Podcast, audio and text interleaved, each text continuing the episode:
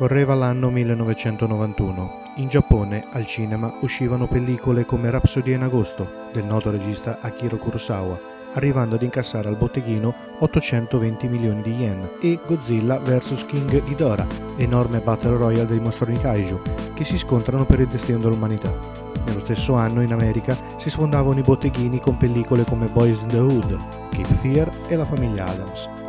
Nel mentre, nella terra del sollevante, Sega, nota casa di distribuzione videoludica che ha dato i natali a opere come Alex Kidd, Sonic, Outrun, Shinobi, Ghost and Goals e successivamente ad opere 3D come Virtual Fighter, nell'agosto del 1991 pubblicò sull'ormai defunta console Sega Mega Drive Bear Knuckle, titolo originale dell'ormai nota saga Streets of Rage.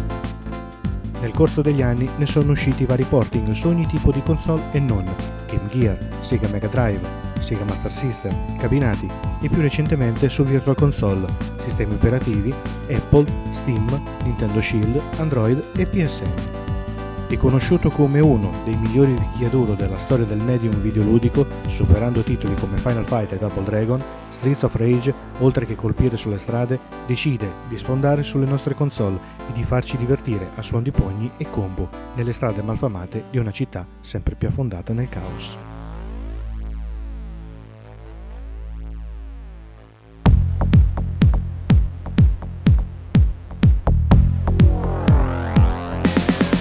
Streets of Rage ha fatto scuola, dimostrando che il genere di picchiaduro a scorrimento non era appannaggio esclusivo del binomio Capcom-Super Nintendo e aprendo la strada a una serie di produzioni tecnicamente molto più sofisticate che hanno caratterizzato l'ultima fase del ciclo vitale del Sega Mega Drive. Quello dei side-scrolling beat'em up è un genere videoludico quasi del tutto estinto, ma che andava fortissimo tra la fine degli anni 80 e l'inizio degli anni 90. Per lo più basato su tecniche tematiche urbane ispirate a film come I Guerrieri della Notte, è stato uno dei primi a inserire una forma di tridimensionalità nel gameplay con il classico Double Dragon nel 1987. Sebbene anche Sega abbia dato il proprio contributo al filone con l'indimenticabile Golden Axe, puntando però più al sottogenere degli hack and slash, è soprattutto Capcom a sfruttare le caratteristiche di questo tipo di esperienza, piegandole alle più svariate esigenze. Dai tie-in dedicati ad Aliens vs Predator, The Punisher e Cadillacs and Dinosaurs, passando per Capitan Commando e Warriors of Fate. Il lungo ed entusiasmante percorso della casa di Osaka comincia tuttavia nel 1989 con Final Fight.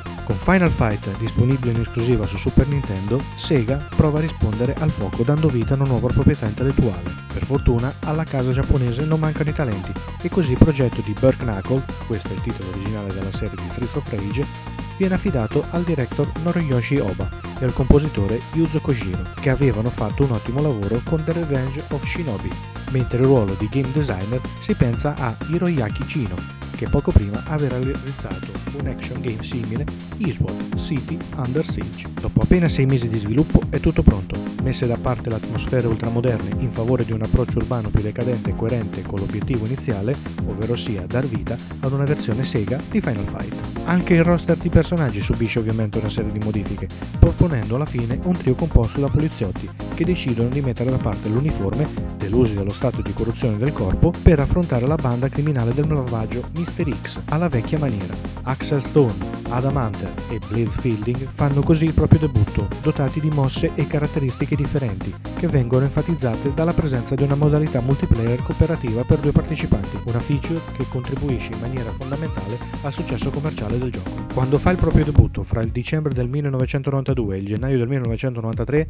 Streets of Rage viene accolto con straordinario entusiasmo da parte dell'utenza, che si trova ad avere a che fare con un vero e proprio picchiaduro a scorrimento di una nuova generazione, in grado di segnare una linea di demarcazione netta rispetto ai titoli che erano usciti fino a quel momento su Sega Mega Drive e aprire la strada, come detto, a progetti molto più sofisticati. L'impatto visivo è dirompente, scenari vari e dettagliati, un gran numero di nemici differenti e un gameplay anch'esso arricchito nelle meccaniche, grazie a un repertorio di mosse che include combo di base, attacchi volanti, prese e spettacolari manovre speciali. Anche la resa degli impatti compie un salto di qualità, replicando in maniera eccellente le collisioni di Final Fight, pur in maniera meno esasperata, mentre il comparto sonoro in stile techno, firmato dal già noto Yuzo Koshiro, diventa subito un must. La chiusura della trilogia originale avviene in un contesto complicato, l'ultima fase del ciclo vitale del Mega Drive. caratterizzato da una gestione controversa da parte di Sega, specie per quanto concerne i progetti legati al nuovo hardware. Sono infatti gli anni del Mega CD,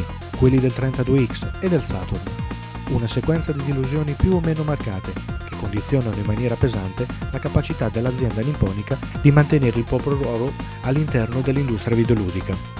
La confusione che regna negli uffici di casa Sega finisce per influenzare anche lo sviluppo di Streets of Rage, che si presenta in occidente con una versione pesantemente rimaneggiata sul fronte della trama e dei contenuti, nonché un livello di difficoltà aumentato artificiosamente per via delle pressioni esercitate dalle catene dedite al noleggio di videogiochi, che vogliono evitare sia possibile concludere la campagna troppo in fretta. Pur essendo valido, il gameplay di Streets of Rage 3 appare meno incisivo se confrontato con quello del secondo capitolo, sostanzialmente privo del carico di novità che aveva fortemente caratterizzato il gioco, pur introducendo un approccio all'azione più veloce e alcune mosse extra, come quelle di gruppo nonché un sistema di bivi con diversi finali possibili per la campagna. Pagano dazio inoltre la direzione artistica e la colonna sonora, che vede sì la presenza di Yuzo Koshiro, ma in un ruolo minore rispetto a Motohiro Kawashima, che punta su brani fortemente sperimentali senza però incontrare il favore del pubblico. Fin dagli anni 90 vi erano voci di un quarto capitolo della serie Streets of Rage. A seguito del successo di Wonder Boy The Dragon's Trap, remake del 2017 di Wonder Boy 3 The Dragon's Trap, Emo e Lizard Cube, rispettivamente editore e sviluppatore, collaborarono con casa Sega alla creazione di un sequel nella serie Streets of Rage. A seguito dell'accordo, il gioco iniziò la sua produzione all'inizio del 2018, finché non venne annunciato pubblicamente il 27 agosto 2018. Il gioco è sviluppato anche dalla War Crash Games, usando un motore modificato dal gioco Streets of Rage, gioco uscito solo su PC, utilizzando le tecniche dei fondali 2D, ma con un nuovo motore grafico. Confermato attraverso un video sul canale YouTube ufficiale di Dota Emu che Yuzo Koshiro e Motohiro Kawashima torneranno ad essere compositori della colonna sonora del gioco, insieme a Yoko Shimura, Hideki Naganuma e Keiji Yamagishi. Dopo aver riscontrato un'accoglienza positiva dei fan della saga, è stato pianificato e confermato un DLC, ma non se ne conosce ancora data e contenuto. La saga si chiude dunque incalando, senz'altro vittima della difficile situazione organizzativa di Sega e incapaci di replicare i fasti di Streets of Rage 2, titolo che ormai ogni appassionato di videogiochi usa come metodo di paragone per i giochi beat'em up.